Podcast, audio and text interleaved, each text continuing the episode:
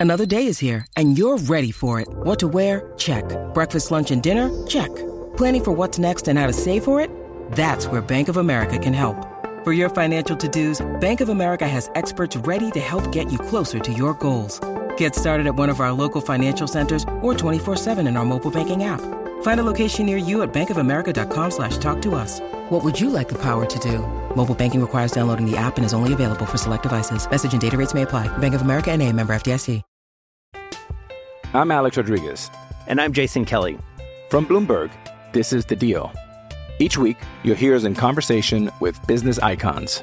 This show will explore deal making across sports, media, and entertainment. That is a harsh lesson in business. Sports is not And, as uh, simple you know, I- as bringing a bunch of big names together. I didn't want to do another stomp you out speech. It opened up so many more doors. The show is called The, The deal. Deal. Listen to The Deal. Listen to The Deal on Spotify.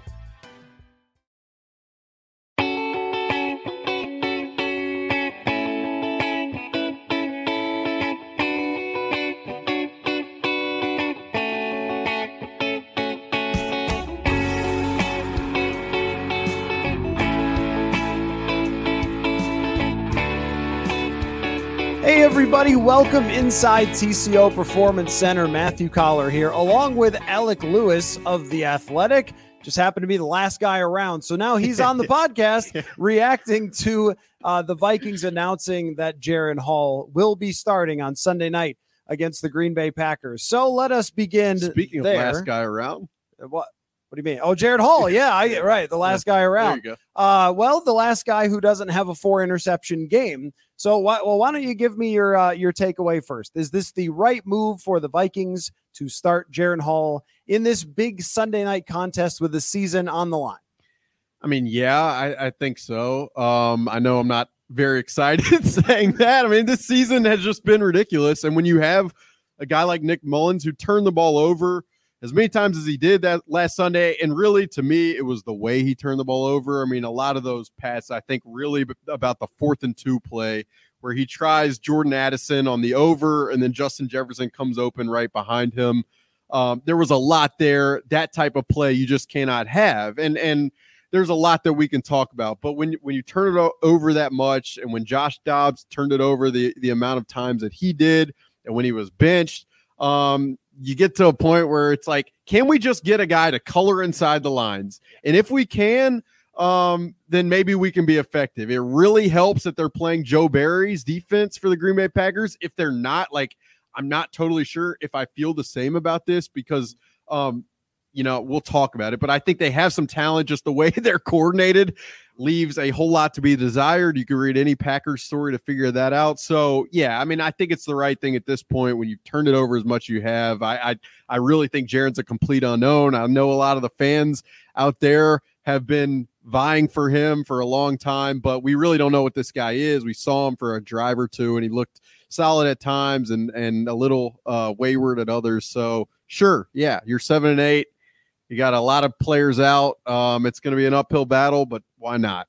Well, and Jaren Hall is going to have it a little bit more tricky than his predecessors in the fact that they will not have TJ Hockenson and Jordan Addison doesn't look like a guy who's going to play in just a couple days from what we've seen out on the practice field. I suppose that's possible, but he won't be at 100%. So it could be Brandon Powell as wide receiver three. And, and uh, they will get Brian O'Neill back, though. That helps uh, a little bit. Johnny Mundt. The offensive. Oh, and of course, you know, Johnny Mundt, Mhm. the best third tight end in the NFL is what we were told uh, earlier this year. I'm not arguing. So so last week, halfway through the game, I don't remember if it was interception two or three, or if it was this. We shouldn't forget about the strip sacks. The interceptions always get talked about the most because they were the most heinous, and especially the last interception. But he also got strip sacked to nearly give the ball away. If it weren't for a Superman dive from Justin Jefferson to keep the game alive uh, then you just fail right there if their fat guy just falls on the ball as opposed to trying to pick it up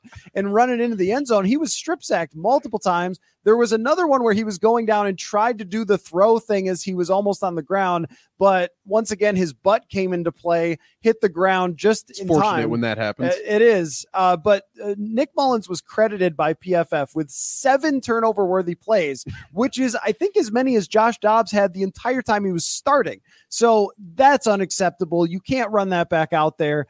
I, I think the conversation is are you going to, as Kevin O'Connell, try to protect Jaren Hall? In ways that maybe you didn't from Nick Mullens. Because with Nick Mullens, they drew up a game plan that was basically like Jameis Mullens, like go and throw that Yeah. ball. Hey, is this is this Sling it, son. is that old Dan Marino they got back there? I mean, there were plays where he's throwing to the opposite hash on a 15 yard out route. I'm like, I, Matthew Stafford is that is that who he thinks is that quarterback? Uh, deep routes all over the place. If they do that with Jaren Hall, is possible that he plays it a little safer and checks down, but then are they going to be punting and Kevin O'Connell thinking, wait a minute, there was a guy wide open down the field?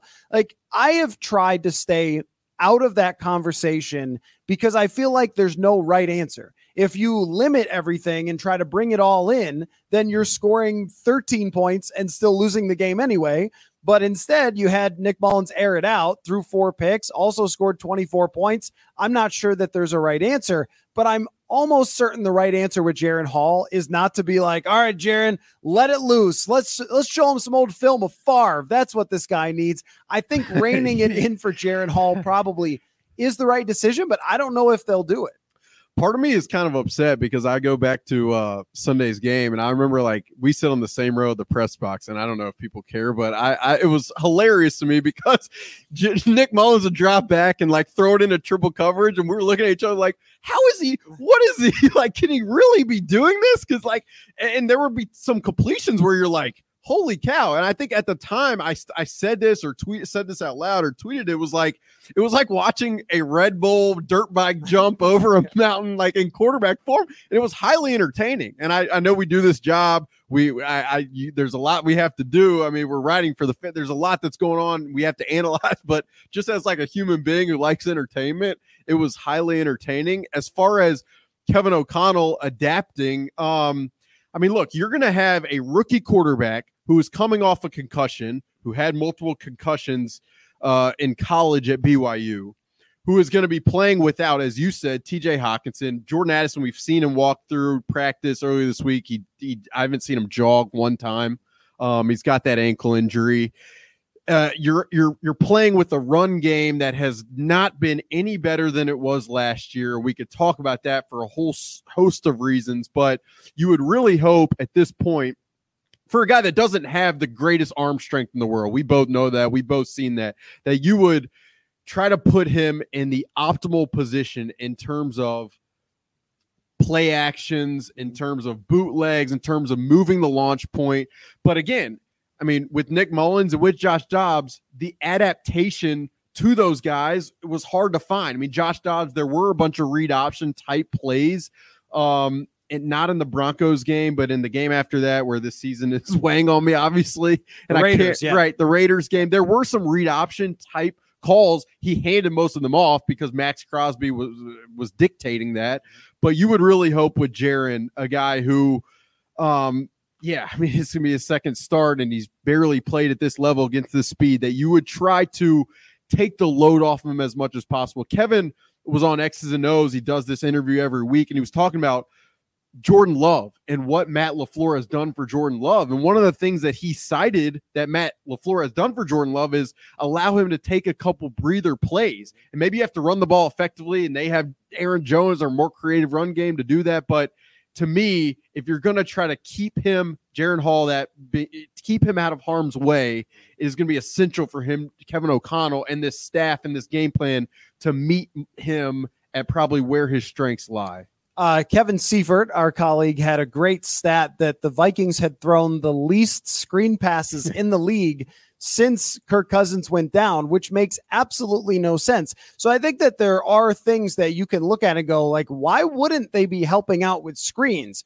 Why wouldn't they be helping out more with play action? Where I thought Nick Mullens' best moments in that game, where he looked the most in command, was on some of those play actions and bootlegs, which he was very good at running when he was with Kyle Shanahan. Now, there's only so much of that you can do. There's only so much you can tweak out the offense to try and limit what your quarterback has to do. We've seen that with Cincinnati, where they did a bunch of play actions and screens, and eventually time ran out on that one against Pittsburgh, and they, you know, took care of business, and he was ultimately Jake Browning a backup quarterback, which that's what makes Jaren Hall a little more interesting here. Is now, if I were to project forward on his career, I'll tell you where I would land is he's probably a backup quarterback.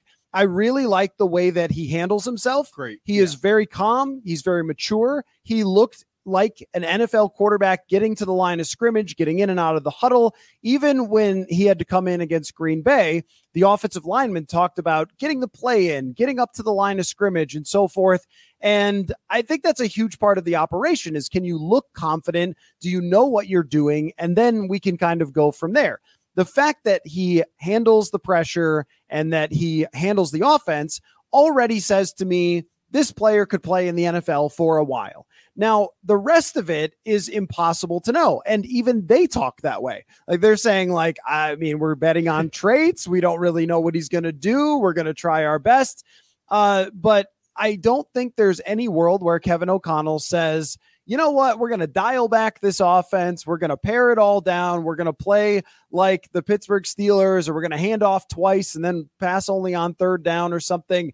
It's very clear that if you're going to play quarterback for this team, you're going to have the ball in your hands a lot. like this, this is like an offense built for James Harden to play basketball, and then James Harden going out and being like, "Back up, just do all yeah, the things." Aaron that, Gordon, yeah, now right. you create. Yeah, just just do all the same things that James Harden is able to do. Like that's kind of what Kevin O'Connell is asking. At the same time, Justin Jefferson went berserk on a bunch of throws that weren't even that accurate. And so, like, there's this push and pull. 100%. Are you asking Jaren to do too much? Or wait, shouldn't he just be throwing it to Jefferson?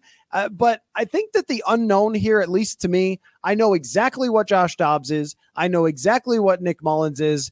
Sean Mannion's in Seattle. We knew exactly what he yeah. was. I, I I know I know what all the other guys are. I don't know what Jaren Hall can do here, and I think protecting the football seems more reasonable as a thing he could do. The one area where I'm worried, and it sounded like he was a little worried as well, is is getting hurt.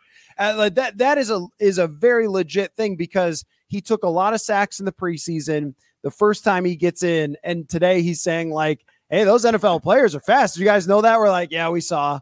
I'm glad you caught that because he is someone asked him, like, what did you learn from those early snaps in Atlanta? And he's like, Yeah, I mean, these guys move pretty fast. It's like, yeah, that is for sure correct. They really do. Yeah. yeah. Uh, no, same BYU, pal. It's definitely a concern. I mean, go back to the press conference that Kevin O'Connell held Tuesday, the day after Christmas, two days after the game. And he said, we were asking about the quarterback, who's going to be starting. And he's like, you know, we're looking at all the options, but let's be honest, we really need to prepare everybody because the way this season has gone. And it was like, well, I mean, that's not the most confidence that a guy's not going to get hurt and you're not going to need to thrust some guy in there. So, um, yeah, I'm with you though in terms of the the offense and what the quarterback is asked to do in this offense. It is a lot. I mean, we talked to Wes Phillips yesterday, the offensive coordinator, obviously, and I asked him the question. You guys have talked all year about prioritizing Jaren's development. Like, what did that look like? And he starts talking about three step drops are not all the same. There's three step and a hit, three step in time, three step. Blah, blah, blah, I'm like, I, I, this is so complicated, and I'm a court. I'm not a quarterback, obviously, so of course it's going to be complicated for me. But you start to ask the question, like, does it have to be this complicated? Do we do? Uh, does it have to? But uh, that's where you meet the push and pull of you want the ball to get to your skill players. And when you have Justin Jefferson, Jordan Addison, and TJ Hockenson, like they did last weekend against the Lions, and you're facing a defense that is devoid of talent, especially covering those guys, like how could you not want to lean on your strength? So it is, it's a very complex, probably puzzle to sort through, and it's easy for me on the outside to question it. But I think at times you do have to question it. And for me, a lot of it starts with the run game. We we've talked about this, but it was a priority all off season. I've thought about this a lot over the last few days, but like they signed Josh Oliver and talk all about how that's going to help their run game. Now they factored having Jordan, excuse me, Justin Jefferson in the mix there and having Kirk and how like those pieces would help them run the ball effectively. But reality is they have the same rushing success rate, 38.7% that they had last year. And so it's really difficult when you're trying to to put a, a, a backup quarterback that you barely trust or a young quarterback that you have no idea what they're going to be. If if you want them in in easy situation, easier situations, third and short, it, it's really difficult to put them there when you don't know when you can't get yourself into third and short. Maybe that necessitates more quick game, more uh, screens like we've talked about, but they just haven't been able to do that. And so it it scares me a little bit if you're asking a guy like Jaren Hall to be dropping back on third and seven over and over. It's gonna make me want to do this probably on New Year's Eve. Folks, if you've been listening to the show, then you know how much fun we have been having with prize picks this year. Just go to prizepicks.com slash purple. Use the code purple for a first deposit match up to $100. And let me tell you how it works. If you haven't heard us talk about it enough yet, or you haven't tried it yet, very simple. There are yardage totals on prize picks. You either pick more or less, and boom, you are playing. So last week, each week has been a roller coaster ride of fun. And the best part is that when I have a bad week, I didn't lose much. It doesn't cost much to play. You can turn 10 bucks into 250 very easily. And if things go sideways for you, you're not out a whole heck of a lot of money. That is prizepicks.com slash purple. Just more or less on yardage totals and you are in prizepicks.com slash purple, the code purple for a first deposit match up to $100. I'm Alex Rodriguez. And I'm Jason Kelly. From Bloomberg, this is The Deal. Each week, you'll hear us in conversation with business icons. This show will explore deal making across sports, media, and entertainment. That is a harsh lesson in business. Sports is not And, as um, you simple know, I- as bringing a bunch of big names together. I didn't want to do another stomp you out speech. It opened up so many more doors. The show is called The, The deal. Deal. Listen to The Deal. Listen to The Deal on Spotify. When you need mealtime inspiration, it's worth shopping Kroger, where you'll find over 30,000 mouthwatering choices that excite your inner foodie. And no matter what tasty choice you make, you'll enjoy our everyday low prices, plus extra ways to save, like digital coupons worth over $600 each week. You can also save up to $1 off per gallon at the pump with fuel points. More savings and more inspiring flavors make shopping Kroger worth it every time. Kroger, fresh for everyone. Fuel restrictions apply. Yeah, it could be very much the same. I, the way I described it was if we had Kirk Cousins, it was always a bit of a roller coaster, but this is strapping a, a rocket launcher onto it, Yeah. like where the ups and downs are so much wilder uh, than, and it could be the same way with Jaren Hall, or he could go 17 for 30 with 168 yards because they're trying so hard. It's it's a really impossible. It's like hitting a moving target and you almost can never do that. On a, on a week-to-week basis you might have a joe flacco game where the guy goes absolutely nuts but hmm. then threw three picks the week before. And like that's been how the entire league has worked. I think that when it comes to making this decision there are two things that play into it that i think makes it right. Number one the interceptions were so outrageous. Like it wasn't it wasn't just like oh it was a bad play call or whatever. Tight It- window. it- right it was Justin Jefferson is going wide open over the middle of the field. You step up like you are an outfielder and go, ah, and the ball just comes out like a punt flopping through the air until it gets picked off. And that wasn't even the worst pick in my mind of the day. No. There, like there was an arm punt where he overthrew Jefferson by about 20 yards. There was one where Jordan Addison's breaking. There's two actually where Jordan Addison is wide open and it could be an explosive play and it's just a bad football throw. And I think that that's where, all right, maybe Jaren Hall doesn't fully understand because I think Nick Mullens' brain, if you plop that thing into Josh Dobbs' body, you'd be like, that is one hell of a quarterback. I mean, I, but, but I think that his brain can operate at the NFL level and that's why everybody likes him. It's, it reminds me of Nathan Peterman, who during training camps, like would win jobs and stuff, and then he'd have to come in a game and throw five picks. Hmm. Like it just the arm is not matching up with the brain.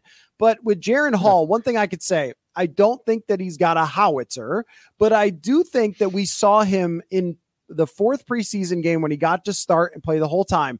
There were some tight window throws. There were some times where he stepped into a throw that I just thought, okay, that like it's not star NFL arm talent, but it's NFL arm talent.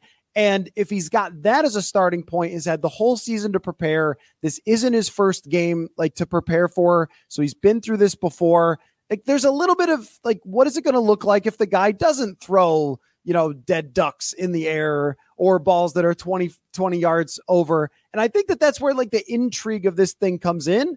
And the other part of it, so that's one. Like the interceptions were so bad, the fumbles were so bad that there's no reason to play to try that again and, and play Mullens. The other part of it is living in reality of where you are as a team. Uh, you lose Hockenson, you lose DJ Wonnum, Addison's banged up. You're just not going to win the Super Bowl, probably. and look, in the best case scenario for them, Jaren Hall plays great. You're like, oh, well, we might have a quarterback here. You get into the playoffs. In the worst case scenario, it's still actually kind of fine where you don't win, but you find out about Jaren Hall and you try your darndest and whatever. Like you just, if Hockenson wasn't hurt and Wonnum wasn't hurt and Byron Murphy wasn't hurt, you might be like, all right, maybe Jefferson can like guide you to a playoff win or something. But now it's just gotten so bad with the other injuries that you would prefer to find out about Jaren Hall to losing with Nick Mullens because you don't have anyone healthy.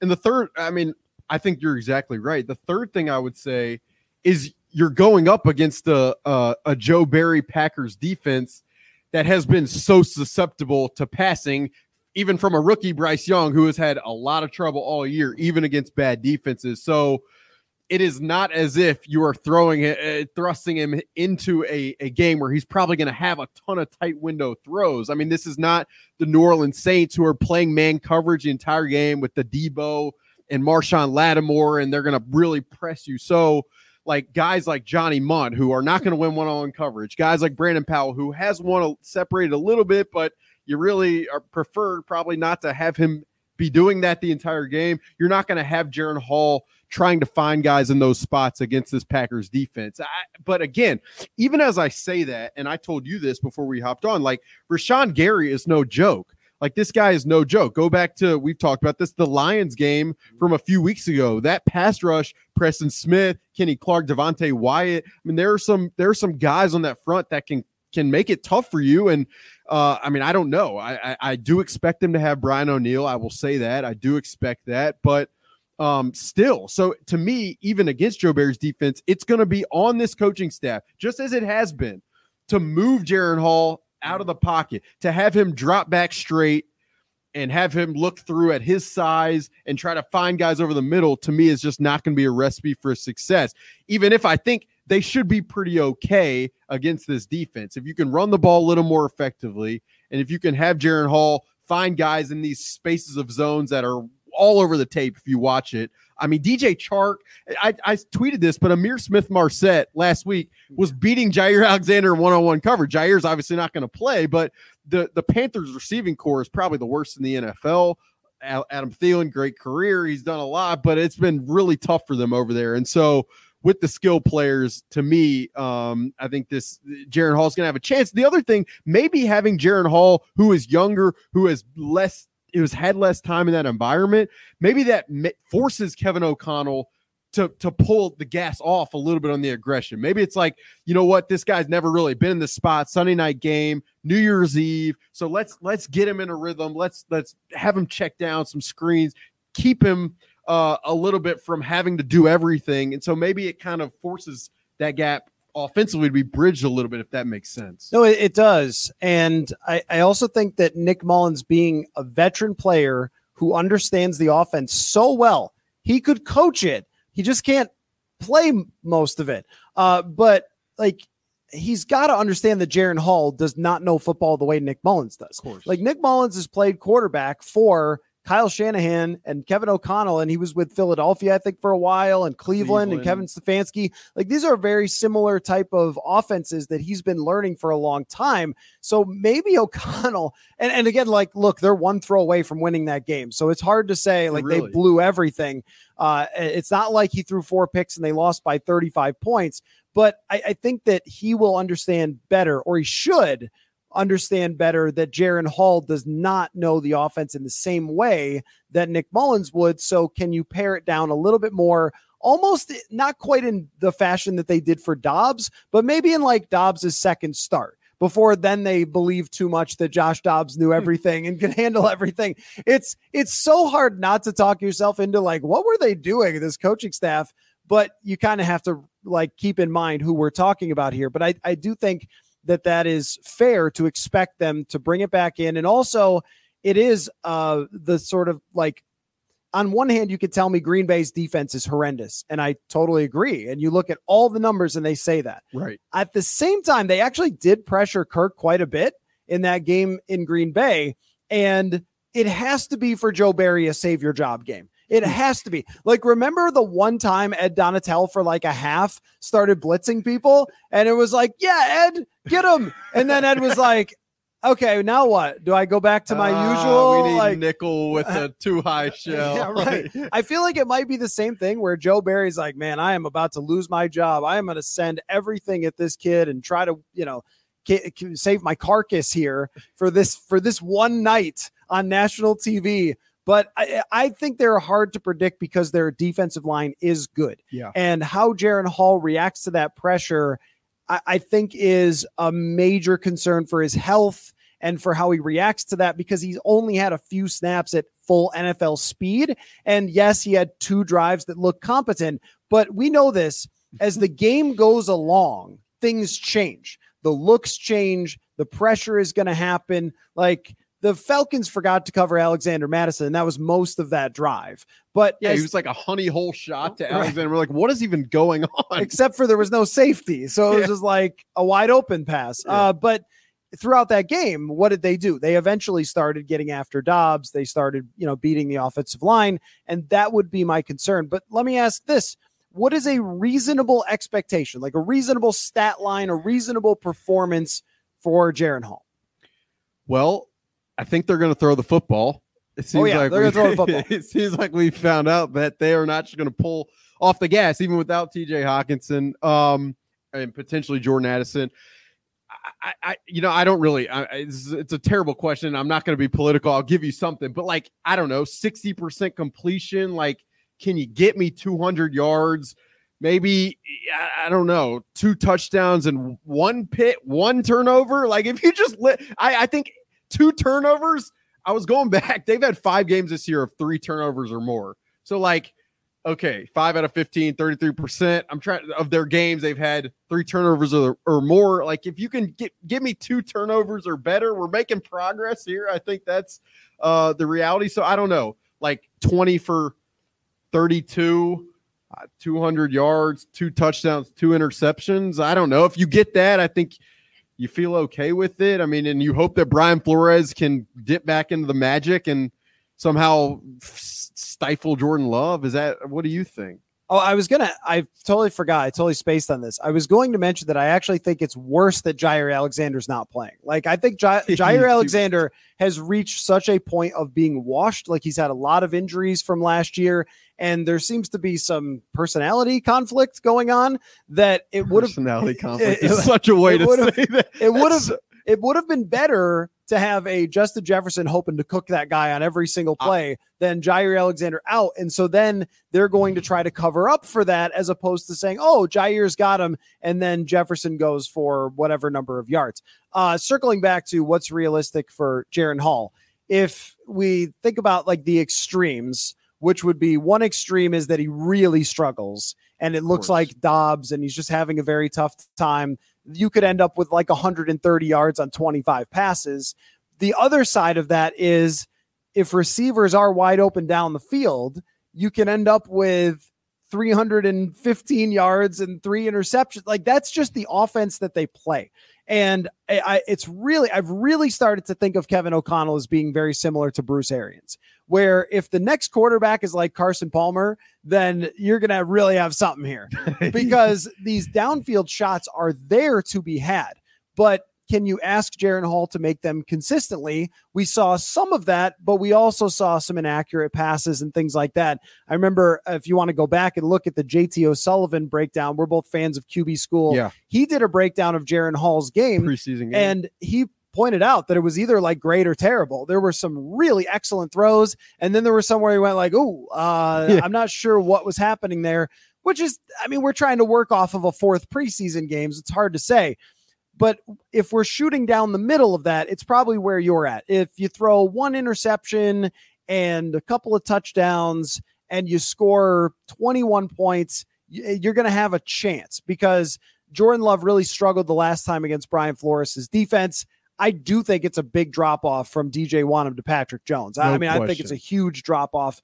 Um, but you know, it's a defense. It's kind of reeling. It's struggling a Byron little bit against the run. was Yeah. not out there today at Yep. practice. Yep, that seems pretty pretty serious for him that he might not be back. So I do think they'll have to score, but it might end up just being the game how it plays out. Like if you can get ahead, That's what I think. then maybe you can have those short passes and those longer drives. It sounded like Kevin O'Connell basically thought Detroit's going to score a bunch of points on us. Exactly. So we better we better hit these deep shots. And ultimately, he ended up being right. I you I, you probably won't get into that with Green Bay. I think that last week was their first 30 plus point game. So they've played much more low scoring games than Detroit.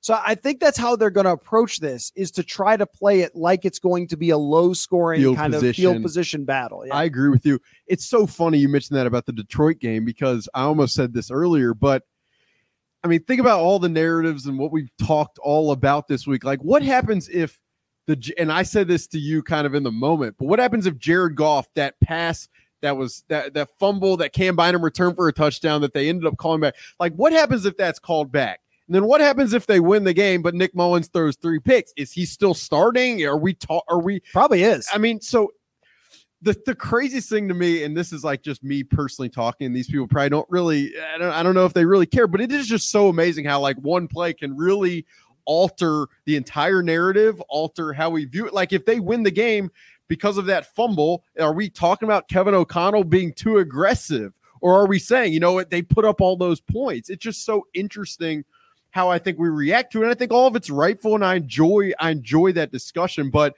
I, I'm completely with you in that the way they approach this Packers game, um, they talk all the time about like how do we win the football game? It's something Kevin O'Connell he meets with Matt Daniels, special teams coordinator, and Brian Flores, the defensive coordinator, every Saturday, and they talk about it like what do we need from your unit? How do we need to play? And given the way the Packers are, um, I mean they've had some injuries at wide receiver, but some of those young guys have stepped up. Their offensive line uh a little leaky at times. Like I, I it would not be surprising me if they view it as this is a field position game. We are not going to put Jaren Hall in harm's way. Kevin has mentioned the stat multiple times this week about that they have not lost a game in his time here when they have not turned the ball when when they have broke even or won the turnover margin. So the amount of times we've heard that stat and just that conversation in general I just would not be shocked if they kind of turtle up a little bit and play field position. And it's going to maybe, if they don't score, it'll lend itself to what is going on, get more aggressive, which is the nature of how this thing goes. And, and some of it's probably always rightful. It's it's very much the uh, we're all looking for who's responsible for the turnovers meme. Uh, now that doesn't go for the fumbles early in the season. There's nothing that the coach can do. Even hit them with pool toys in the uh, in the practices, which they were doing. But uh, as far as the interceptions go, the throws were there to be made, and just Nick Mullens made horrendous throws that got picked off. Um, but how the game plays out it matters a lot to how the quarterback plays and how you can dial it up as a coach. Yeah. And we can actually go through all of this to where it's like if Mattison doesn't fumble in Denver, does Josh Dobbs get more time if they don't play well against the Raiders, who, by the way, suddenly have an amazing defense? Yeah. Patrick Like, Graham's I- like, yeah, it's Yeah. unbelievable. Right. And uh, obviously Antonio Pierce, and they decided they weren't trying to get their coach fired. And look, they can actually play.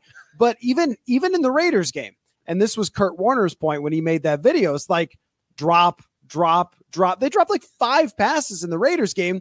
And if they don't drop those passes, maybe they don't take Dobbs out. But then they're not just taking Dobbs out, they're making him QB3 as if he was the worst quarterback and they just don't even want to look at him anymore. And it's like, you know what?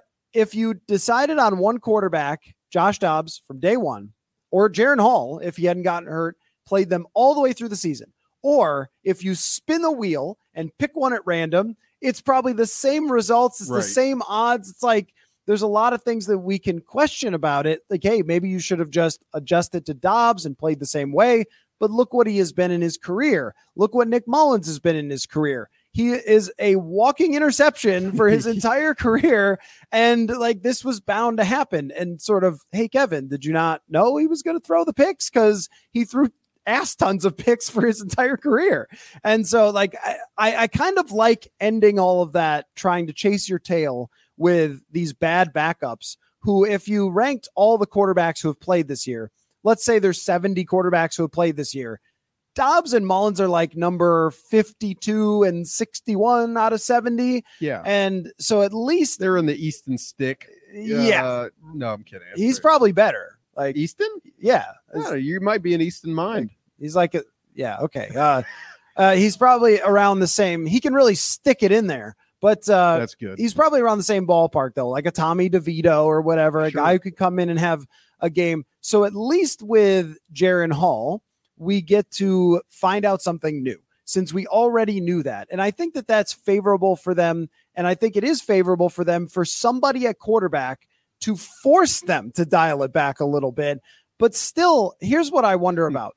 Is it legal to throw a short pass to Justin Jefferson? Like that's that over the last two years, I have just really uh I don't want to say torn my hair out because it's not going great up there. No. Uh maybe that's what happened is I watched them not ever throw ever a short pass to Justin Jefferson.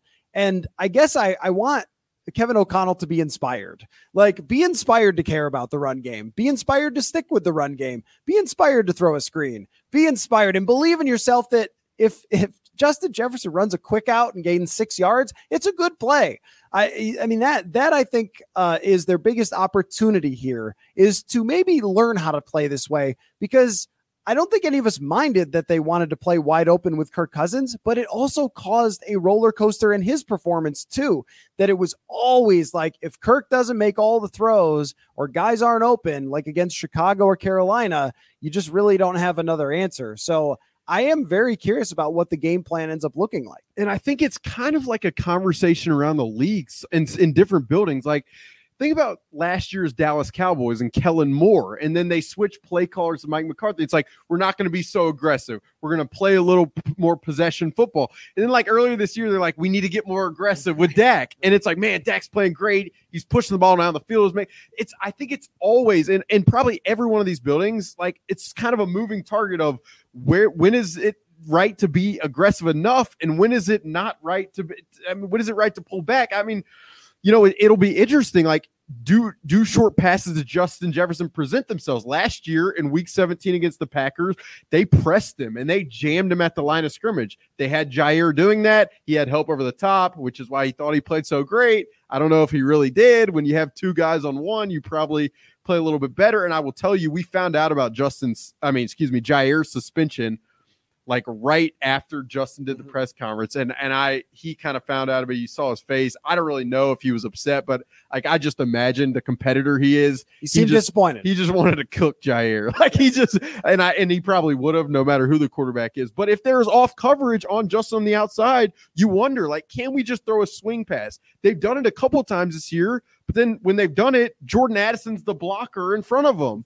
And it's like that can't be the right thing. The five foot nine wide receiver blocking for for Justin Jefferson. So yeah, it to me as as as important of as as explosives are, and if you and I know you love the the metrics analytics. If you talk to me about winning games, it starts with turnovers and then explosive plays, creating them and eliminating them. And so I get why you hunt explosives. It's hard to drive the field 10 plays, 12 plays consistently over and over, but at times you just feel like for the rhythm of it all, it would benefit to have short have some more short passes to have to to run the football better. I looked at the statistics like their yards before contact, which I think is some indication of their blocking, is way lower than it was last year. So the blocking probably in the run game has not been great against some of these good teams. And and again, well, whose fault is that? Is that the blocking's fault? Is that the coaching? Is that the fact that they ran it back with the same offensive line with adding Josh Oliver? There are a lot of questions.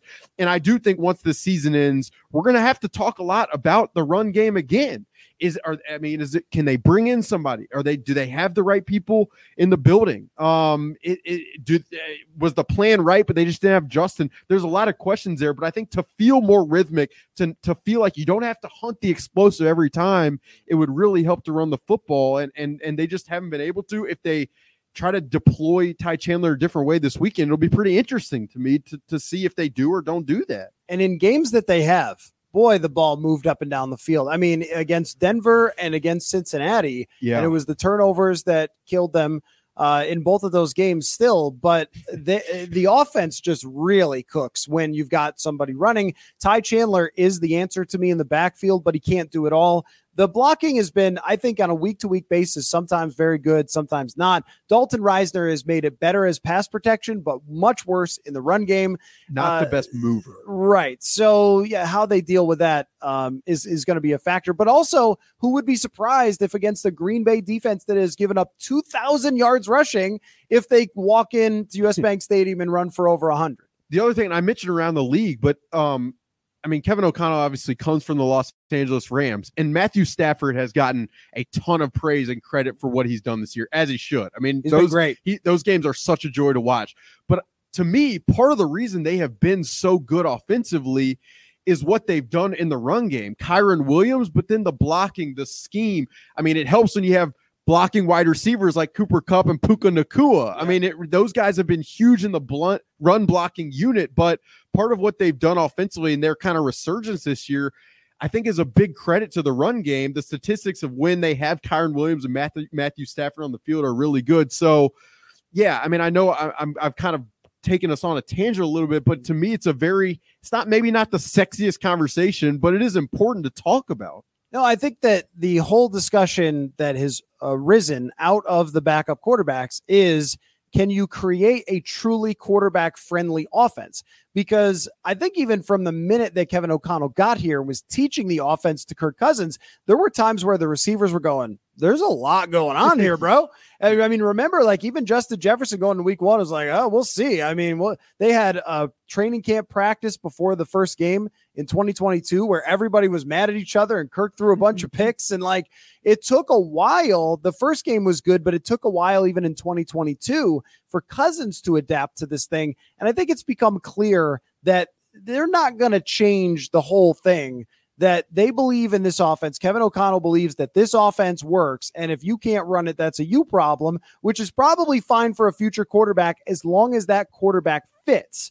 But the running game, this is where they need a different coach in here because Kevin O'Connell does not understand how to run the football. And you could point at this lineman or that lineman or whatever. But we watched a pretty poor offensive line over the years with Gary Kubiak, Kevin Stefanski, just run with success all the time. I think it's how well you understand it, how great of a feel you have for it as a play caller, when to ramp it up, when to have a, a two yard run and then run again because it seems like if you have a two yard run, they're just like, no, no, no, no, no, no, no, no, enough of that crap. Let's move on. Let's throw it deep, which is okay. But I think that they need somebody to help him feel and understand the run game a little bit better because two years in a row of it looking like this, I think there's enough talent in the backfield where it shouldn't have been horrific. It should have been okay, but not like horrendous. Um, so anyway, how much that helps Jaren Hall over the final two games, hard sure. to say. Let me ask you one more question, which is Justin Jefferson and his part of all of this. What we know is that Justin Jefferson could win this football game by himself. Good player. We are aware of that. Talented, yes, talented player. It, watching back the tape is like watching LeBron James. It's just like uh, should should he have caught that? No. Should he have made that play on the fumble? Absolutely not. He outran like three dudes for that and dove full out. Third and 27, who cares? He'll just make a play. It's absurd to watch. But the future is a discussion here. Personally, I think that Justin Jefferson won't have a whole lot to do with what they do at quarterback. uh, because I, I think that they have their plan, they have their price on Kirk. That's either going to happen or it's not. And with Jefferson, look, I, it's so advantageous to sign an extension that if you were like, no, I'm not signing an extension because we drafted Michael Penix, you'd be a complete fool. Like you have to think about your future uh, money wise. And if you get franchise tag, then what are you going to do? Um, but how much influence do you think he should have in that decision over quarterback? How much does Jaren Hall play into this? Probably not a whole lot. Uh, where where do you think he stands with his general feeling about this organization, his future, and the quarterback situation? There's a lot here, and answer a, it all in 12 seconds. It's a very valid discussion. Thank you. Um, um, no, Justin. Um, I mean, obviously, Sunday night after the game, he was asked, like, what, what? I mean, does this give you a better appreciation for Kirk playing with these backup quarterbacks? And I don't. He's he was essentially like, it doesn't give me a better appreciation because I've always appreciated Kirk. So I think it hopefully gives the world an understanding what Kirk is capable of. Then uh Wednesday, I believe it's Thursday. So yesterday, Wednesday, he was asked uh, more like ab- about it all. And, and he said, like, look, I've always r- r- I, I ride for Kirk. I appreciate his energy. People don't see the leader he is in the building, and all that to me is very profound. I think it's important. Um, Justin definitely loves Kirk. He he he supports Kirk. Um, he to me, he appreciates what Kirk has done for him, the ball placement, all that stuff. And, and, and that's great. And do I think he should have a say in it? Yeah, of course. But to your point, do I think the money tag and what that's going to ultimately look like will probably dictate most everything. Yes. I mean, we can talk about Justin's preference and what he wants, and we should. And he is that good of a player where he should have a say in this stuff. That is my opinion. But in general, I mean, if if there are seven teams looking for a quarterback, and it's the Patriots, it's the Steelers, it's the Raiders, it's the Broncos, it's the the Commanders, and the, and one team, it's the Falcons, and one team's willing to pay him a guaranteed deal worth 40 million a year for multiple years. That's a lot to commit with all the holes on the roster that already exist. And so ultimately, for as much say as as Justin, I, I think should have, you have to be realistic with it. And the other thing I will say is, and this is just my impression, he has never been a guy. I mean, he's played this whole year, even without the extension. So he's right. never been a guy who has like put a line in the sand and said this is i mean he loves competing and he's also not been a guy who has not been i mean he's been a great teammate he's been willing to to work with multiple guys he's been supportive of nick mullens jaren hall through all of this and so if you he has a great relationship with kevin o'connell um, if you were to come to him and explain the situation, have him watch film, like he's aware enough to probably understand it. If you talk to him about the money, he's aware enough to understand it. So that that to me is where the conversation begins and ends is what what is the market going to look like and how realistic does that make it with the amount of holes that this team ultimately has? Well and after Jaren Hall wins these two games goes into Dallas beats the Cowboys and goes to the NFC championship of course. then we'll know who the quarterback is next year. So uh, we'll see if that ends up happening. I just wanted to add that we put Jefferson in an awkward position by being like so what do you think about Kirk and his contract thing? Do you have something to say? Right? Like, you know, it's it's not an unfair line of questioning, but he has to kind of like walk that line of he doesn't want to insult the front office that didn't extend Kirk. He also doesn't want to insult Kirk because he's been a huge part of his success over his career. So and to his credit, he he handled it uh, he, to me he does yeah. as well as I would have expected yep. him to handle it, which is impressive. Like he's 24, I think.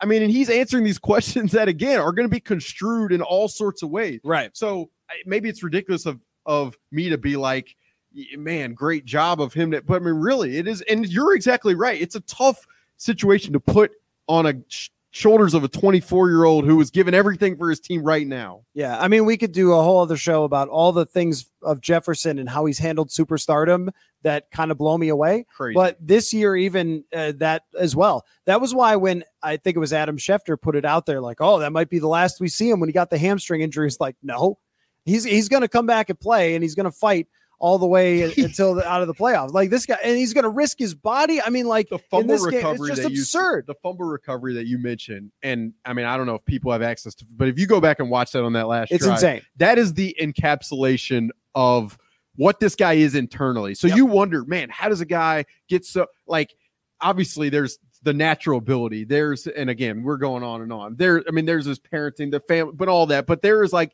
that piece inside him that makes mm. you think of the Jordan looking at the iPad and shaking it. I mean, there's stuff like that with him that I know that's lofty praise, but that just I've thought about a lot as I've since I've been here. That play is so special. That's one where I called the wife in the in the office. Uh, You got to see this Yeah. because because it wasn't just see I I think I my reaction and this is how I am is like you got a- your Dr. Pepper, well, honey. Well, th- yeah, that's that's exactly it. That's why I mean, uh, like when I play pickup basketball or something, if a teammate of mine turns the ball over, I'm like, "Come on, what are you doing?" Like Yeah. I'll stand there and throw my arms up and be mad at them. Justin Jefferson, it was just the automatic reaction with zero hesitation to fly at that football with no regard for his body whatsoever. And then on the next play, he goes third and 27 and converts. So it's like this guy is going to compete no matter what. So I think that just in general, uh, with Jaren Hall, number one, Jefferson gives them a chance to win the game. Period. he wants to light up the Packers Sunday night football. He wants to remind everybody who the top receiver in the league is. That adds intrigue. And for the future, I think he will go with what they want if he gets his extension set up.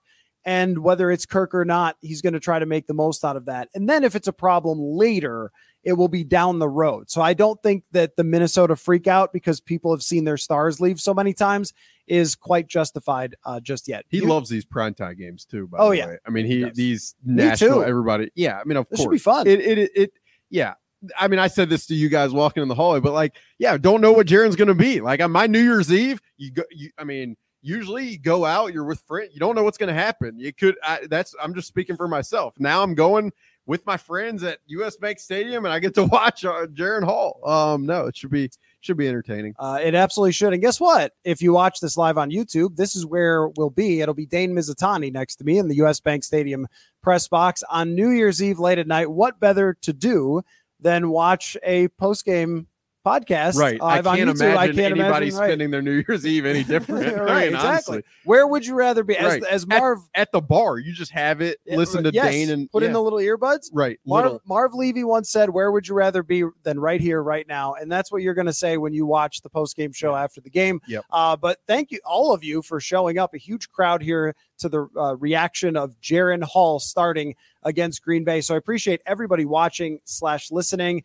And uh, if you haven't subscribed to the channel and you're new, well, welcome and please do that. And uh, Alec Lewis, read his work at The Athletic. I'm sure it will be a tremendous reaction to Jaren Hall getting the starting job. And we will catch you all later. Thanks, everybody.